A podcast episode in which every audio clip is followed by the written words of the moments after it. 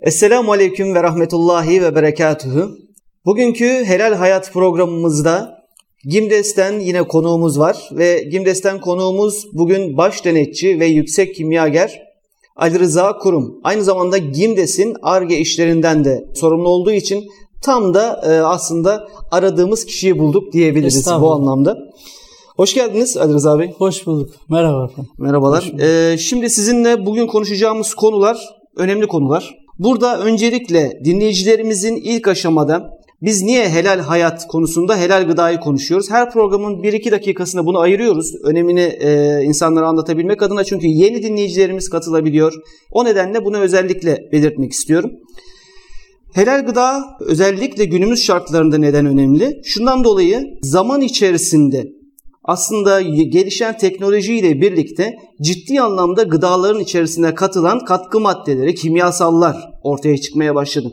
Ve bu katkı maddeleri, bu kimyasallar bizim kadim e, yiyeceklerimizin içerisinde bile, belki ekmeğimizin, belki böreğimizin içerisinde bile olmaya başlayınca otomatik olarak burada dışarıdan bir kimsenin kendi araştırmasıyla çözebileceği bir konu olmaktan çıktı bu konu.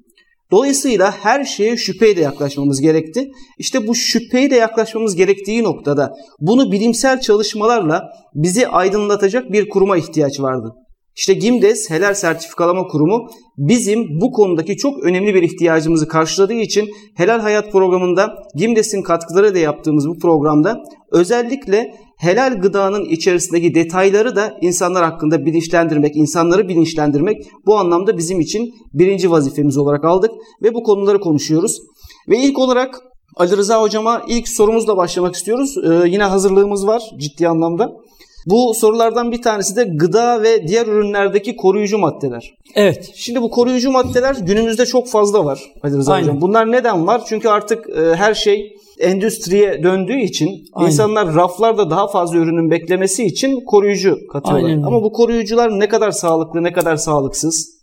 Evet. Öncelikle buradan başlamak istiyorum. evet. Bismillahirrahmanirrahim.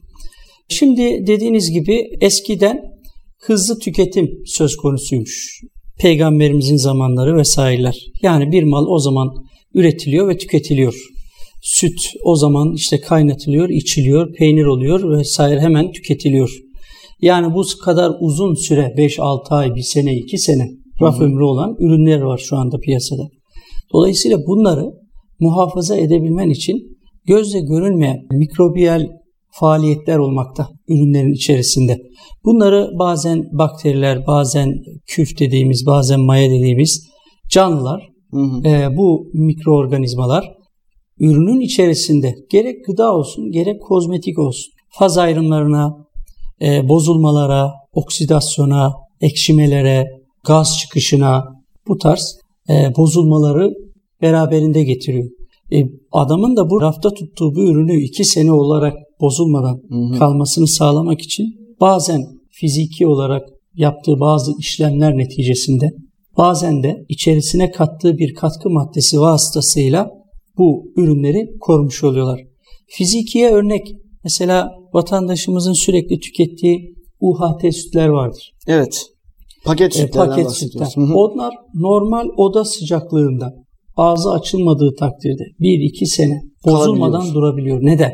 Çünkü bunlar bizim annelerimizin evde yapmış olduğu pastörizasyon işlemi vardır. Aslında biz ona pastörizasyon işlemi deriz ama o ona kaynatmak der. Sütü almıştır, onu kaynatır. Kaynattığında aslında ne yapmış olur? Mikropları öldürmüş olur. Daha doğrusu faydalı, faydasız Tüm bakterileri. tüm bakterileri oradaki ısıl işlem vasıtasıyla öldürmüş olur. Tabi bu tamamına geçerli olmuyor. Tamamını öldüremiyoruz. Hı hı. Gene kalanları olabiliyor. Neden? Çünkü yapılan ısıl işlem takriben 65-75 dereceler, bazen 100 küsür derecelere çıktığı için Ha, onu soracaktım. Evet. Yani mesela evde kaynattığımız sütte yine de 3 günde, 5 günde ya da bir haftada yine de bozulma suyun olabiliyor. kaynama noktası 100 derece deriz. Hı hı. Ama sütün kaynama noktası daha yüksektir. Neden? Çünkü içerisine giren katı maddeler, farklı sütün içerisinde bulunan diğer maddeler onun kaynama noktasını yükseltir. Hı. Dolayısıyla daha yüksek dereceleri bulur. Bu evet bir miktar faydalı olsa da bazı zararlı yönleri de vardır. Nedir? Sütün içerisinde tamamı patojen dediğimiz işte E. coli, salmonella gibi şeylerin haricinde probiyotik dediğimiz o faydalı bakteriler de vardır. Hı hı. O faydalı bakterileri de ne yapmış oluruz? Öldürmüş oluruz. E bunun içinde işte süt sektöründe uygulanan bir sistem var. Pastörizasyon ve UHT. Burada olay ne? Basınç düşürülür. Basınç düşürüldüğü için biz teknik olarak kaynamayı şöyle ifade ediyoruz. Dış atmosfer basıncının sıvının içindeki basınca eşit olduğu anda kaynama gerçekleşir deriz. Teknik ibaresi budur. Nasıl anlamamız lazım? Şöyle. Nasıl anlamamız lazım? Bizim anlayacağımız dilden Sizin nasıl olur? yani bir su normalde dışarıda atmosfer 1 atm kabul edilir. 1 atmosfer basıncı. Hı hı. Bunun iç basıncına eşit olduğu sıcaklık su için 100 derecedir. 100 dereceyi bulduğunda suyun içindeki basınç 1 atm olur. Hı hı. Dışarıdaki ortam basıncı da 1 atm'dir. Ve kaynama gerçekleşir. Sütte ise bu oran yüksektir. Yüksek, daha yüksek dereceler gerekir. Lakin yapılan yeni teknolojik çalışmalarda içeride yapılan o vakumlama sayesinde yani dış basınç bu aşağı indirilir. Böylelikle normalde 100 derecede kaynayacak olan su örnek veriyorum 60 derecede kaynamaya başlar. Hmm. Basıncın düşürülmesi sebebiyle. Bunu pekmez üretiminde de, balda da pek çok gıda üründe görmekteyiz. Pastörizasyon ve sterilizasyon işlemleri. Ne oluyor? Böylelikle süt daha az bir sıcaklığa maruz kalarak her bakteriyi kaybetmeden zararlı bakterileri öldürmüş oluyorsunuz.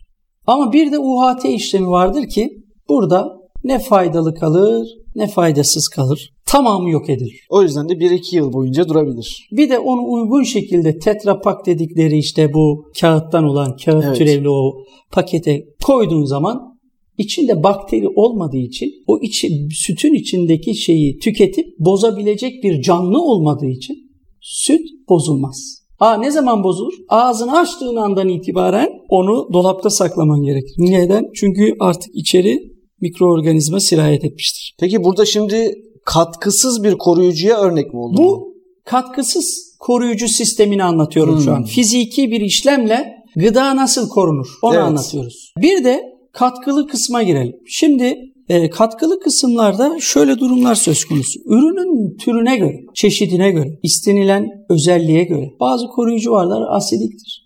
İstemez. Hmm. Bazı koruyucu vardır ekşimtırak bir tat verir. Veya bazı koruyucu vardır onun kendine has bir kokusu vardır o ürünün içerisinde olmaz. Bazı koruyucu vardır ürünün türüne göre kullanırsın. Mesela natamisini alıp sen bir efendime söyleyeyim turşuda kullanmaz. Nataminisini alırsın yoğurtta kullanırsın.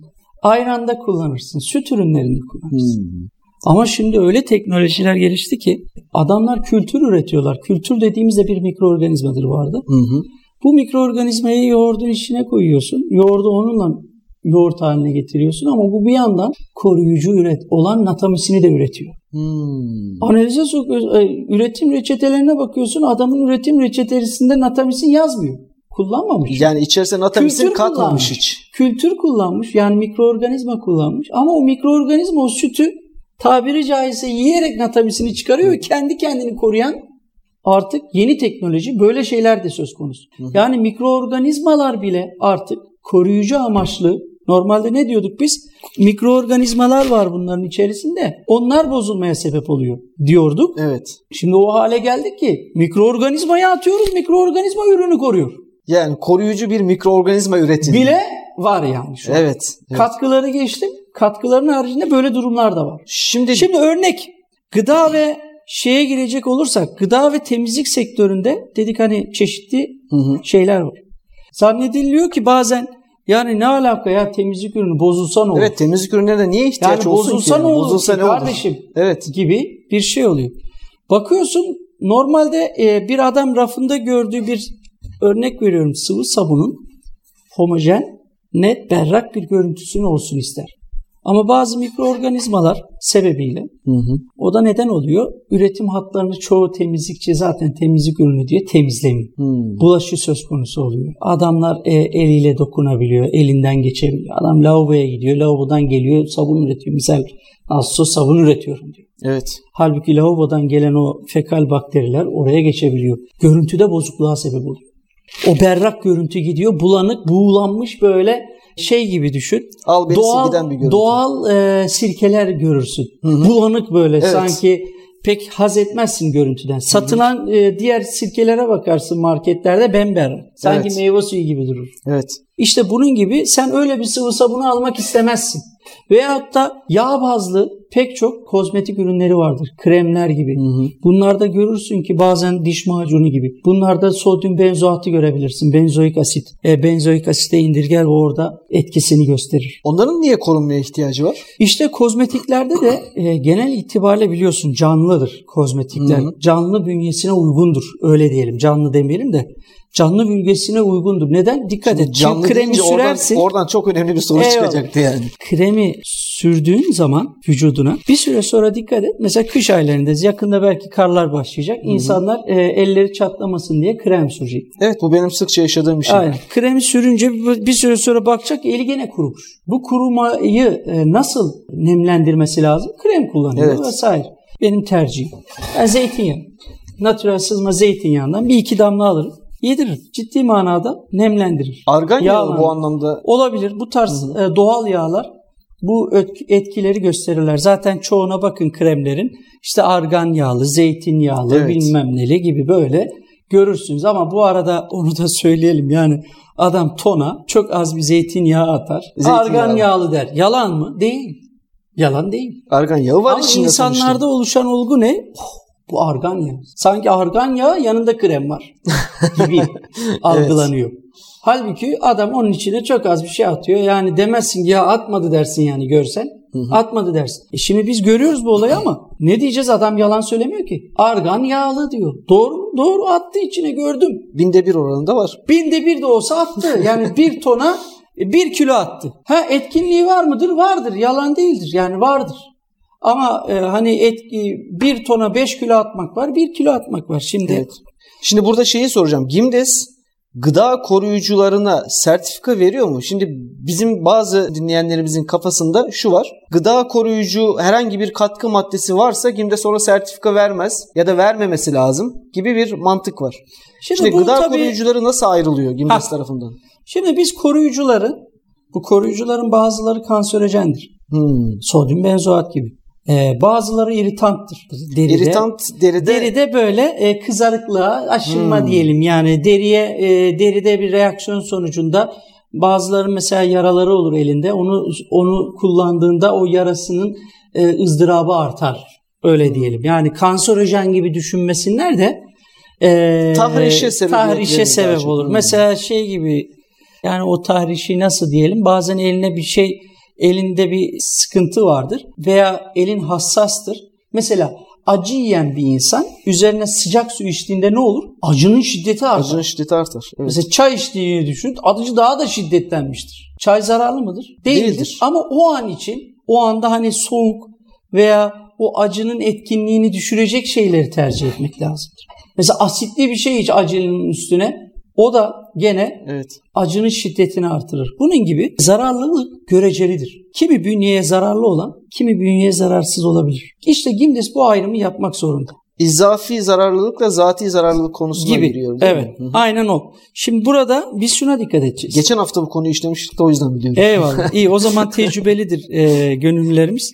Burada dikkat edecek husus şu. Koruyucu kanserojen midir? Değil midir? Miktarla mı kanser eder? Veyahut da iritant mıdır? Biz bunların hepsini irdelememiz lazım. Tabii bunun Bazı koruyucular miktar var. duru- durumu da var değil Tabii, mi? Bazısı bir de- şu miktarda kans- kanserojen bir etki yapmıyor ama şu miktarın üstünde yapıyor. Aynen. Onu ayırmak lazım. Bir kere zaten kanserojense Gimdes direkt reddeder. Azı da olsa, çoğu da olsa red Hmm. deriz. Benzoat ve nitritte bakış açımız bir nevi biraz böyle. Kanserojen. Biz kanserojen etkilerini hatta Dünya Sağlık Örgütü bile bununla ilgili açıklama yapmış. Dolayısıyla biz bunları reddediyoruz. Binde değil 10 milyonda 100 milyonda bir bile adam atsa biz bunu reddederiz. Ha, bazı şeyler vardır. Doğasından gereği gelmiştir. Ona bir şey demeyiz. Mesela nitrit. Biz bugün sucuklara analiz yapıyoruz. Nitrit nitrat tespit ediyoruz. Hem de Gimdes standartlarına uygun olduğu halde tespit ediyoruz. Bunu Ama- niye tespit ediyoruz? Katılması yasak Bu normalde. ya sudan, ya etten, ya baharattan geliyor. Allah'ın yarattığı bir şey. Ha, bunların karışımından kendisi oluşan bir şey oluyor. Dışarıdan ilave ettirmiyoruz. Ama kendi bünyesinde var. Peki Yani o et işlenirken nitrat işliyorlar değil. Etin kendinde var. yani nitratsız, nitr- nitritsiz yapılmasına rağmen o Aynen. sucuk- Var çıkıyor bu. ama içinde çıkıyor. evet. Peki Biz bunun koruyucu ilgili- özelliği var mıdır? İçinde çıkan Tabii bir nitritin? miktar var. Bir Hmm. miktar var. Bir miktar var. Nitrit ve nitrat miktarı toplamı Hı hı. 150 miligram ise bunu doğal olarak görüyoruz. Hmm. Yaptığımız analizler var. Sırf bunun için analiz yaptık. İçerisine nitrat girmeden kendimiz bizatihi tuz, normal, et, baharat, monobaharat, karışım da değil, monobaharat bunları aldık, analize gönderdik. Analizde çıkan verilerden dolayı biz böyle diyoruz. Burada GİMDES sürekli analiz çalışmalarıyla yürüyor Tabii. değil mi buradaki çalışmalar? Tabii tabii. Evet. Bunları mecbur. Mesela geçen de de bu Siles'le ilgili e, yakında bununla ilgili de ilanata çıkacağız inşallah. Hı hı. Bunda da böyle bir analiz yaptık. Siles nelere katılıyor? Nerede oluyor? sülfat e, bu da kozmetik sektöründe Hı hı. Kullanılan bir madde. Koruyucu olarak değil de köpürme amaçlı kullanılan bir madde. Yoğunluk, kıvam da verir. E, köpürme özelliğini sağlar. Sabunlarda, Temizlik de deterjanlarda vardır. Temizlik çok özelliği de bir miktar vardır. Kullanılan bir maddedir. Bunu da inşallah detaylı olarak gireriz. Konuyu çok dağıtmamak adına şey yapmak istiyorum. İşte burada bazı maddeler vardır. Çok cüzi miktarı bile vücutta birikim yaptığı için atılması, atılmaması durumları da var bazılarının. Hı hı. Bazı şeyler vardır. Mesela siyanür vücuda giriyor, vücutta kalıyor. atılamıyor. Hemen kanser olmuyorsun. Zamanla kanser Hmm. gibi yani. Vücutta birikim. Çoğu böyle kanserin sebebi budur. Adam mesela sigara içiyor, içiyor, içiyor. Ben kanser, ulan diyor 70 yıldır içiyorum diye bir şey olmaz. 71. yılda bir şey çıkıyor. Çünkü o sigarayla aldığı şey birikiyor, birikiyor. Sonra ortaya çıkıyor. Gıda katkı maddeleri şeyde koruyucularda bu durum söz konusu olabilir mi? Mesela bunu GİMDES açıklayabilir mi? Bu biraz Şimdi- daha biyolojik bir durum çünkü. Tamam. Koruyucularda Gimdes başta birkaç soru sormuştum. Sertifika veriyor mu? Kullanımına müsaade ettiği koruyucular var mı? Evet. Bak mesela doğal mikroorganizmaların ürettiği bazı koruyucular vardır. Asetik asit türevleri olan sodyum asetat gibi, Hı hı. potasyum sorbat gibi, sitrik asit, askorbik asit bunlar da yeri gelir. Asitliği düşürmekle birlikte koruyuculuk özelliği de vardır. Askorbik asit bugün meyve suyularında, meyve suyu sektöründe, sitrik asit hakeza bir nevi Koruyucu antioksidan olarak. da ilave edilir. Hmm. Koruyucu amaçlıdır. Çünkü bazı bakteri vardır. pH'in düşmesiyle aktifliğini kaybeder. Üreme yapamaz. Yani canlılar da öyle bir şey ki mesela biz niye dünyada yaşıyoruz, ayda yaşayamıyoruz? Oksijen yok. Evet. Burada var. Şimdi bakteriler de öyle. Bakteriler için de Oksijeni bulamıyor. Veya ortam şartları onun büyümesine, çoğalmasına mani. Orada pH, pH seviyesini düşürmek P- bazen pH'i düşürür, bazen direkt mikrobu öldürür parçalar. Bu koruyucuları da çeşitli amaçlarla kullanıyorlar ya. işte burada doğallığına müdahale ettikçe bir sıkıntı çıkmıyor mu? Şimdi eee, Buna bakış iş açınız başa yani? dönüyor. Adam diyor kardeşim ben bu ürünü üreteceğim diyor. Ve bu ürün diyor hızlı tüketilecek bir ürün değil rafta duracak. diyor. Ben buna muhakkak koruyucu atmak zorundayım. O durumda biz kendisini ne yapıyoruz? Kardeşim atacaksan ürüne göre şunları kullanabilirsin diyoruz. Potasyum sorbat gibi, işte sodyum diasetat gibi, asetik asit, sitrik asit, askorbik asit gibi, nisin, natamisin değil, nisin gibi Hı hı. bazı katkı maddeleri bu özelliktedir. Yani doğaldır. Mikrobiyal fermentasyonla üretilmiştir. Vücuda girdiğinde vücut onu garipsemez. Sentetik olarak kabul etmez. Vücutta birikim yapmaz, parçalanır. Bunu neye göre Bunu araştırmalara göre Araştırmalara söylüyoruz. göre. Tabii Hmm. yani sonuçta e, uluslararası e, Science Direct gibi böyle itibar gören makalelerin paylaşıldığı çalışmaların, üniversite analiz laboratuvarlarının çalışmalarının olduğu yerlerden bu maddeleri inceliyoruz da ona göre karar veriyoruz. Hmm. Tamam yani öyle bir internet sitesinde bir haber gördük hop bunu yasakladık artık kardeşim böyle bir şey yok yani bu Evet, yani- uluslararası bir kurumuz sonra karşımıza ya sen bunu nereden buldun? Ben böyle ilgili bir ben bununla ilgili bir makale bulamadım. Bana paylaşır mısın makaleyi diyor. Bir de internette çok kirli bilgi de dolaşıyor. tabii tabii. Yani orada görünen bir kirli İnanın bilgi science- kaynak alarak şey, yapmak. side effect yazın, su yazın. Suyun zararları deyin. Suyun zararlarını göreceksiniz. Tuzun zararı deyin, tuzun zararını göreceksiniz. Şekerin zararı.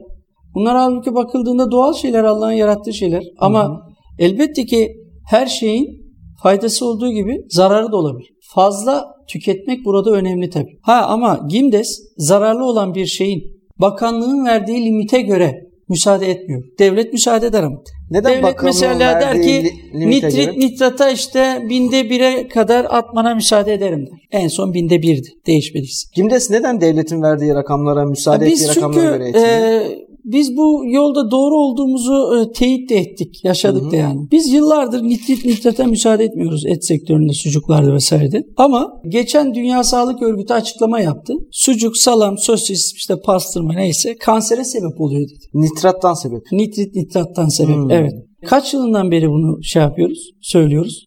Gimdes 2005'te kurulmuş. Adamlar daha yeni 2019 mu 2020'de mi ne açıkladılar? Gimdes'i 15 yıl sonrasından Şimdi takip ediyor. şöyle bir şey var dünyada. Adam bunu koruyucu olarak ürettiyse zararları varsa direkt kaldırmıyor. Buna alternatif bulana kadar bunu tutmak zorunda. O zaman üreticiler diyor kardeşim o zaman bunu yasaklama alternatifini bize ver ondan sonra yasakla bunu diyorlar. Hmm. Yani üreticiyi korumaya çalışıyor. Tabii tabii tabii. Yani her onun ne için, kadar tabii. Tabii burada üreticiyi koruma mantığı tüketiciye bir zararı varsa üreticiyi korumaya gerek yok. Tüketiciye zararı olmayan noktalarda üreticiyi koruyabilirsin ancak. Yani burada e, işin bu tarafına bakılmıyor anladığım kadarıyla. bakılmıyor. Yani bakanlık zaten işin burasında değil. Bakanlık da uluslararası kurumlara bakıyor maalesef. Hmm. Bu noktada bağımsız değiliz. Bizim gıda kodeksimize bakın. Avrupa Gıda Kodeksidir. Avrupa bir şeyi yasaklayana kadar bizimkiler yasaklamıyorlar. İşte bu kendi literatürümüzü doğuramamak bizim için her Evet. alanda çok ciddi bir sıkıntı. Aynen. Yani sadece millilik uçaklarla, tanklarla, arabalarla olmuyor. Evet. Bizim bunları üretmemiz lazım. Biz bunları üretmiyoruz. Gıdada pek çok şey.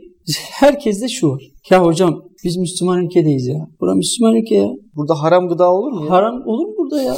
Bu var.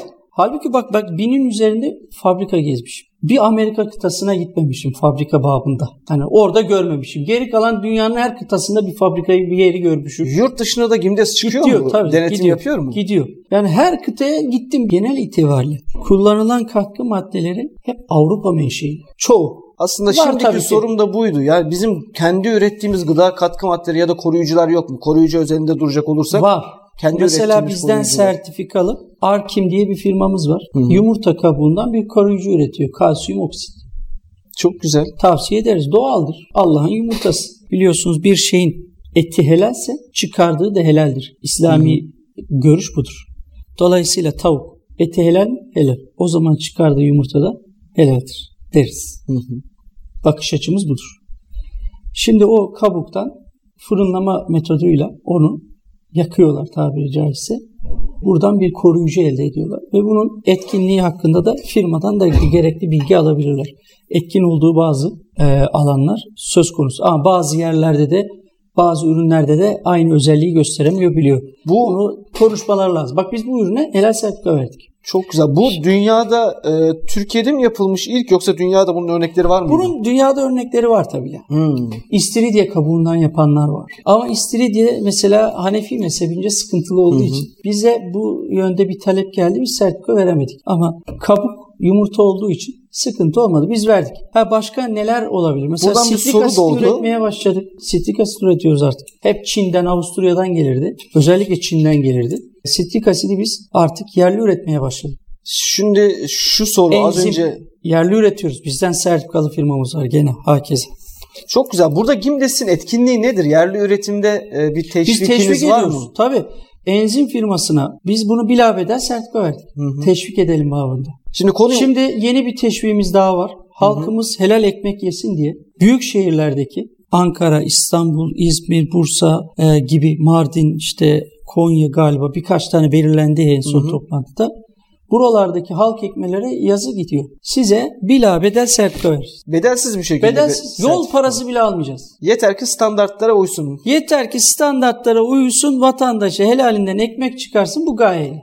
Bunu inşallah yaygınlaştıracağız. Çok Diğer güzel olur. Balıkesir'e, efendime Manisa'ya, nerede varsa artık halk ekmeği olan, belki İstanbul'un biliyorsunuz bazı ilçelerinde bile halk ekmeği var. Evet evet. Yanılmıyorsam Bağcılar'da vardı mesela gibi. Oralara dahi bunu biz uzatmayı düşünüyoruz. Çok güzel. İyi bir Şimdi örnek olsun. radyomuzu dinleyen Türkiye'de tüm Türkiye'ye yayın yaptığımız için Türkiye'de diğer şehirlerde olan şu an dinleyicilerimiz vardır. Bu konuyu haber Eyvallah. alınca bu konuyla alakalı eğer e, böyle bir nüfuzları varsa belediyelerine ya Tabii, da işte tabii. ekmek Biz e, elimizden gelen katkıyı sağlarız. nüfuzları varsa Gimdes'in böyle bir düşüncesi var haberiniz olsun. Eyvallah. Seviniriz ya. Bunun duyurusunu yapmış olalım. Az önce bir konu geçti. Ben hemen notumu aldım. İstiridye kabuğundan koruyucu yapılıyor. Evet. İstiridye Hanefi fıkhınca kabul edilmiyor. Değil mi? Evet. Hanefi mezhebince kabul edilmiyor. Tahrimen mekruh kabul Tahrimen ediliyor. mekruh kabul Hanefi ediliyor. mezhebinde balığa benzeyen Hı hı. canlılar helal kabul ediliyor. Evet. Yani solungacı, yüzgeci. Solungacı olan, yüzgeci. Yani balığa bak balığa benziyor diyeceksin yani. İstiridye balığa benzemiyor. Ahtapot, kalamar diyorlar. Hı hı. Yani ahtapotla kalamar aynı türevden mi bilmiyorum ama benziyorlar diye diyorum. Hı hı. Mesela kalamar. Milletin ahtapot yediği yok ama kalamarı yiyorlar yani mesela. Evet. Deniz ürünü olarak. Istakoz, yengeç, başka midye, özellikle midye çok revaçtadır. Bunlar Hanefi mezhebince helal değildir. Hı hı. Peki Şafii, Şafii mezhebince. mezhebince buna sertifika verilmez mi Gimdes tarafından? Şimdi bizim ülkemizde Şafiler baya bir oranda. Belki Hı hı. yarıya yakın bile olabilir. Evet. Doğuda biliyorsunuz nüfus e, yani maşallah onlar bir de çok çocuklu aileler oluyor genel itibariyle. Evet. Dolayısıyla yarıya yakın belki Şafii var. Dolayısıyla bunu kimse takip edemez düşüncesiyle kimse bakamaz. Maslahat gereği biz Şafi'ye uygun Hanefiler yemesin, Şafiler yiyebilir gibi bir Hı hı. şeye girmiyoruz. Yani bu şekilde bir heyetten karar çıktı. Ama Hanbeli mezhebi, Maliki mezhebinde bu ayrımı yapabiliyoruz. Malikiler bunu yemesin diyoruz. Neden? Bizim ülkemizde Maliki veya Hanbeli sayısı belki çok az. Çok azdır. Doğru. Dolayısıyla onlar bu işi takip edebilir. Ama Şafii ve Hanefi'yi takip edemez. Dolayısıyla üreteceğimiz bir ürün yüksek ihtimal bir Hı hı. Şafii'nin, bir Hanefi'nin önüne gelecek. Helal Hmm. belgesi var diye tüketecek. Ama e, Hanbeli ve Maliki'ye denk gelme ihtimalimiz çok düşük. Diye. Evet oradan maslahat gözet- gözetmek de çok önemli. Yani istiridyeyi Şafii fıkhınca verilebilir belki ama Aynen. evet ama Şu an diğer Hanefiler helal de o sertifikalama kurumları böyle yapıyor işte. Herhangi bir mezhepte okey varsa Hı hı. bitti. Geçmiş olsun. Hepsi okey. Helal Evet. sertifikayı verip geçiyor. burada da sıkıntı doğuyor. Tabii. Bunu yapan zaten bir tek Türkiye'de Gimdes. Dünya- Yani tüm mezhepleri de dikkate alarak hareket etmeye çalışıyor. Mesela Şafilere göre şu gırtlak kemiği kafada kalmalı. kesimde, Kesinde. kurban kesiminde. Şafiler sıkıntısı yaşamasın diye bizim standardımızda da öyledir. Hanefilere göre önemli değildir alt veya üst. Hmm. Şafilerde önemlidir ya. Biz ne yapıyoruz? Kendi kesim standardımıza demişiz ki o kafada kalacak. Yani Şafilerin fıkhı Hanefi'yi kapsıyorsa o zaman Şafii'yi de yapabilirsin. Aynen Yani öyle. İkisini birlikte kapsamış olsun böyle. Aynen biz ikisini birlikte kapsatıyoruz ki kesimde çünkü yüksek ihtimal Şafi de yiyecek bizden sertifikalı bir ürünü. Çok güzel. Onu da düşünerek bu şekilde hareket etmeye çalışıyoruz. Ya burada fıkhi noktasını da ciddi ince bir şekilde Tabii düşünmek gerekiyor. Aa, diğer bilimsel arge noktasını da çok ince bir şekilde Eyvallah. düşünmek gerekiyor. Çünkü şöyle bir şey hiç oldu mu? Hayır dediğiniz, daha önce sertifika vermediğiniz, istemediğiniz bir katkı maddesi sonra e, yapılan araştırmalar neticesinde bunun herhangi bir sıkıntısının olmadığı gözlemlenip Evet. böyle bir karar aldığınız oldu mu Gimdes tarafından? Şimdi işte bu yakın zamanda bununla karşılaşacağız. Biz daha heyet olarak, GİMDES olarak bunun kararını açıklamadığımız için, Hı hı. halka duyurmadığımız için ben buradan bunun açıklamasını sonraya tehir edelim. O karar açıklandıktan sonra bir program daha yapar. O kararı neden aldığımızı burada izah etmiş oluruz. Yani bu Böyle tamamen durum- bilimsel Tabii bilimsel şey, çalışmalar neticesinde bizim geçmişte yaşadığımız kaygının Hı hı. iyi niyetle yaşadığımız bir kaygı. Kötü bir niyetimiz yok. Tabii. Vatandaşı korumak maksat. İritant olduğunu düşündüğümüz bir madde. E, yaptığımız tabii eskiden bunu yapan akredite laboratuvar da yoktu ki nerede onu biz Hı hı. e, ispat edelim. Şimdi var. Biz onu ne yaptık? Şu anda ispat ettik. Bunu yakın zamanda tüm gönüllülerimizle, firmalarımızla paylaşacağız. Bunun tersi hiç e, var mı? Mesela daha önce kabul ettiğiniz ama sonra yapılan çalışmalarla kabul edilmemesini anladığınız yani bilimsel olarak yapılan çalışmalarda bunun kanserojen ya da başka sıkıntılarının çıktığı bir çalışma oldu mu şu ana kadar Gimdes'in? Düşünüyorum tabii ben takriben 8 yıllık bir personelim. Belki daha Hı hı. eski olan ağabeylerimiz e, bunu hatırlayabilirler ama bir tane yaşadığımızı ben hatırlıyorum. Hmm. Başka var mı bilmiyorum.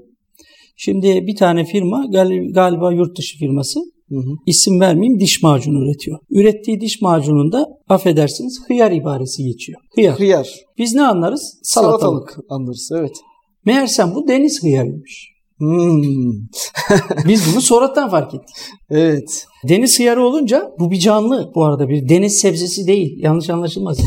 Bir canlı. Bir canlı. Evet. Deniz hıyarı. Deniz hıyarı diye bir canlı var. E, bu canlı olunca Hanefi Şafii muhabbeti ortaya çıkıyor. Şafilere göre helal ama Hanefilerce sıkıntı. E, biz Gindes olarak diş macunu gıda gibi görürüz. Çünkü Dolayısıyla ağza sürülüyor. ağza Yutulma sürülüyor ihtimali ağızdan de var. e, yutulma ihtimali de var ki çocuklar çoğu kere yutuyorlar. Yutulma ihtimali ve emilme ihtimalinden yüksek ihtimal Hı hı. olduğu için biz ne yapıyoruz? Diyoruz ki kardeşim bunu bu üründe kullanamazsın. Evet. Biz bunu sonradan tespit ettik. Öyle olunca firmaya da söyledik, sözleşmemizi feshettik. Biz o firmaya sertifika verdik. Deniz yani. Yani bunu böyle yani e, sonradan tespit ettiğimiz şu anda aklıma bu geldi ama belki çok yok örnek diye söylüyor düşünüyorsunuz o çok zaman. olduğunu düşünmüyorum ya. O çok olsa illaki 8 senede denk gelmişizdir. Bir tane aklıma Aynen. gelir de. Çok yok. Şu anda bir çok bu aklıma geldi için yani. Bir tek bu geldi aklınıza. Evet. Şimdi programın sonuna geldik Aziz Rıza Hocam Evet. ama e, şöyle bir şey var. Siz şimdi 7-8 yıldan beri ciddi denetimler yapıyorsunuz. Belki Evet. sayısını hatırlamıyorsunuz yaptığınız İnan de- hatırlamıyorum. denetimleri. Şu an bini geçtim ama kaç oldum bilmiyorum yani. Şimdi bu denetimler içerisinde çok ilginç olaylarla da karşılaşabiliyorsunuz değil mi? Eyvallah. Tabii. Bunlardan aklınıza gelen çok ilginç dediğiniz bir olay var mı? Yani kendisini ifşa eden olabilir ya da işte e, yanlışlıkla ifşa eden olabilir. Ya şimdi Kendisini mesela daha geçen hafta denetimdeydim ben. Hı hı. Geçen hafta denetimde sahayı geziyoruz. Un firması. İsim vermeyelim de Hı hı. firmamız rencide olmasın. Orada art niyet yok. İletişim kopukluğu olmuş. Sahada dozajlama kısmı vardır. Un sektöründe bizim eee, yediğimiz ekmekte kullanılan ekmeklik un genel itibariyle ekmeğin beyaz kısmıdır. Hı hı. Kepek, ruşeyn vesaire olmadığı için enzimi zayıf olduğundan ondan direkt ekmek olmaz. Onu adam etmen lazım. İçine enzim atman lazım. Hmm. Ki ekmek olsun. Bir ara bu konuyu da detaylandıralım inşallah. İnşallah. inşallah. Ondan sonra biz e, bunu böyle e, denetlerken o dozajlama kısmında katkıların çoğunda tanım yoktu. Neden tanım yok dedik? İşte bunlar helal katkılar. Biz hazırlıyoruz, tartıyoruz, geliyoruz buraya koyuyoruz. Buradaki adam e, vasıfsız bir adam. Hı hı. Ne kadar açacağını bilemeyeceği için bizim onu hazırladığımız olan katkıyı alıp Hı. boşaltıyor. Ondan o şeyi beklemiyoruz. Yani ona biz desek ki şundan şu kadar at, bundan bu kadar at. Onu Ee, yapamayabilir. yapamayabilir. Yanlış yapabilir. Dolayısıyla biz hazır getiriyoruz buradan atıyoruz. Orada katkılara genel itibariyle baktım. Genel itibariyle krem rengi, beyaz renkteler. Bir tanesi turuncu renkte. Dedim beta karoten mi kullanıyorsun? Riboflavin mi kullanıyorsun? Vitamin B2. O da böyle turuncu renkte olur. Ee, bazı ekmekler vardır. İşte sarı un derler. O Evet. sarı una bazısı hakikaten buğdayın özelliğidir. Bazen de boya atarak normal şey yapar. Hmm. Neyse firmamızı biz tabii ben orada onu dikkatimi çekti. Sonra tamam dedik gezdik. Katkıların olduğu yere geldik. Katkılara bakıyorum. Katkılar hep bir ambalajın içinde ama bazılarının ağzı açık kilitlenmiş falan. O turuncudan şüphelendiğim için hepsini tek tek renklerine bakayım dedim. Peki turuncu değil de ne renk olması gerekiyordu sizce? Sizin Eğer renk katkısı veya vitamin katkısı yoksa genel itibariyle şey olur. Krem rengi beyaza yakın bir renk olur. Soya unu ise biraz daha sarımtırak. Tereyağı rengine yakın olur. Soya da biraz daha. Oradan şüphelendiniz. Heh, oradan şüphelendim. baktım hiçbirinde o renk yok. Turuncu renk yok. E, orada ne yaptınız öyle olunca? Ya şimdi normalde adamın kullandığı bizden onaylı katkılarsa madem bir tane turunculu bir katkı olması lazım değil mi? Onu Evet. beklersin. Baktım hiçbirinde yok. Dedim ya bu bunun, bak ya riboflavin kullanıyorsun ya beta karoten atıyorsun. Yani tecrübeme dayanarak söylüyorum. Hı hı. Ya Rıza Bey sen bana niye inanmıyorsun diyor. Kaç yıldır firma izliyor ilk defa böyle bir şeyle karşılaştık. Yani biz diyor yıllardır Gimdes'e çalışıyoruz. Yani bize diyor yani üç kağıtçı muamelesi yapma diyor. Patronla görüşmeye, denetimi gerekirse bitirmeye falan karar verdi yani. Niyetinde o vardı. Dedim o zaman dedim madem almıyorsun e, biz o sahada gördüğümüzde bir numune alalım bakalım onu dedi. Tamam. Öyle deyince biraz şey oldu işte patronla bir görüşelim gerekirse bitirelim gibi falan. Hı hı. Tamam dedim. Bizim için önemli değil. Yani firma 10 sene, 20 sene önce de çalışıyor olsak iptallik bir sebep varsa iptal eder geçeriz. Tamam. Evet yani orada bir Bazen firmalar bozuluyor. Ya diyor insan diyor bir 10 yılın hatırına bunu yapmaz diyor mesela. Böyle bir şey yok. ama standartlara Biz aynen. anında gider. Veballi bir iş yapıyoruz. Vebali üstleniyoruz. Yani ben niye senin kazancın için kendimi vebale atayım yani? Çok güzel. Yani böyle olması lazım. Bir de bu dünya vebali değil, Sen para ahiret kazanacaksın vebali. vebali ben çekeceğim yani. Çok daha Böyle kötü bir bir, şey yok. vebal yani. Neyse e, ondan sonra biz orada iş bitti zaten son denetlediğimiz son kısımdı. Ofis kısmına geçip evrakları dolduracağız. Ben yukarı çıktım. Adam gelmedi ben. Patronun yanına gitmiş belli ki. Bir süre sonra geldi. Şimdi un sektöründe biz etkiliyiz. Bizden sertifikası olmadığı takdirde un sektörü zorlanıyor. Evet. Dünyanın her yerine ihracat yapamıyorlar. Onun için bizim sertifikamız özellikle unda çok kıymetli. Tavukta çok kıymetlidir. O yüzden patronlar Sütte- bunu göze almakta zorlanırlar yani. Yani normalde kalitecisine kalsa bizi kovacak. Hı hı. Ama patron işin parayı kazanan patron olduğu için patron Gimles'in kıymetini biliyor ya. Geldi ona. Ali Rıza Bey dedi özür dilerim dedi. Hayır dedi. O katkı maddesini patron beyler almışlar dedi. Benim haberim yok. Dediğiniz gibiymiş dedi. Riboflavin işte neyse. Tamam varmış dedi. E dedim. "e, biz bunu dedi Gürcistan'da bir firmaya üretiyormuşuz. Özel onların helal talebi de yokmuş. Hmm. Dolayısıyla kullanmışız, almışız, kullanmışız. Haberim yok. Benim alındığından haberim yok. Tamam. Ondan sonra uygun demedik gene. Bu durum dedik sıkıntı neden? Evet belki firmanın helal talebi yok ama bizim hattımıza sen bu katkı maddesini sokuyorsun. E sonra suyla yıkamıyorsun. Un sektöründe öyledir. Suyla yıkamazsın yani. Çok fabrikanın durması lazım komple ki hatları komple suyla falan yıkayacaksın. Öyle bir şey de yapmazlar. Genelde mal geçirirler, hava geçirirler. Başka bir şey olmaz yani. Evet. E havayla da temizlik dinen caiz değil. Tamam. Dolayısıyla bizim hatlarımızı, Bizim bizim, helal sertifika verdiğimiz dini açıdan şüpheli bir hale getirdiğinden dolayı dedik ki bu durum uygunsuz. Burada birkaç uygunsuzluk var. Bir, haber verilmemiş. İki, ortak hatta üretim söz konusu. Tamam. Bundan dolayı biz e, uygunsuzluk yazdık. Firma şimdi biz heyet raporunu geçen pazartesi atmıştık dün. Hı hı. Bugün dönmüşler. imha edildi. Çok güzel. Tamam. Bir daha da böyle bir şey olursa sizden onaylı bir riboflavin vesaire alarak bu işi yapacağız. Biz de şu anda yolumuza devam ediyoruz. Ama biz her firmaya böyle durumlarda bir şans veririz. Hmm. İkinci şansı olmaz. Evet bunlar çok özel şeyler. Evet. Bununla alakalı başka böyle şeyleriniz olursa ilerleyen programlarda inşallah, İnşallah, konuşalım inşallah. bu konuları. Olur. Biz Çünkü de denetim çok- hikayesi bitmez muhtemelen Aynen. sizin. Aynen. çok teşekkür ediyorum. Ben teşekkür ettim. Allah Umarım razı olsun bizleri olmuş. bilgilendirdiniz. Çünkü Gimdes'in yaptığı bu çalışmaların yapması ayrı bir hizmet ama yaptığı çalışmaları bir de bizlere duyurması çok daha gereksinim olan bir şey. Evet, bu eksikliği gördük ve aktif olmaya çalışıyoruz. Olabildiğince videolarımızın sayısını artıracağız inşallah. İnşallah. Sosyal medyada, YouTube'da vesaire kanalımızda, radyoda. Umarım faydalı olur herkes için. İnşallah. Evet değerli dinleyicilerimiz Helal Hayat programının sonuna geldik. Bugün konuğumuz Gimdes baş denetçisi ve yüksek kimyager. Aynı zamanda Gimdes ARGE sorumlusu Ali Rıza Kurum hocamızdı. Kendisiyle güzel bir e, mülakatımız oldu ve sorularımız yine bitmedi. Zaten sorular bitmeyecek böyle görünüyor artık. Bundan sonraki programlarda da görüşebilmek ümidiyle Allah'a emanet olun. Hoşçakalın.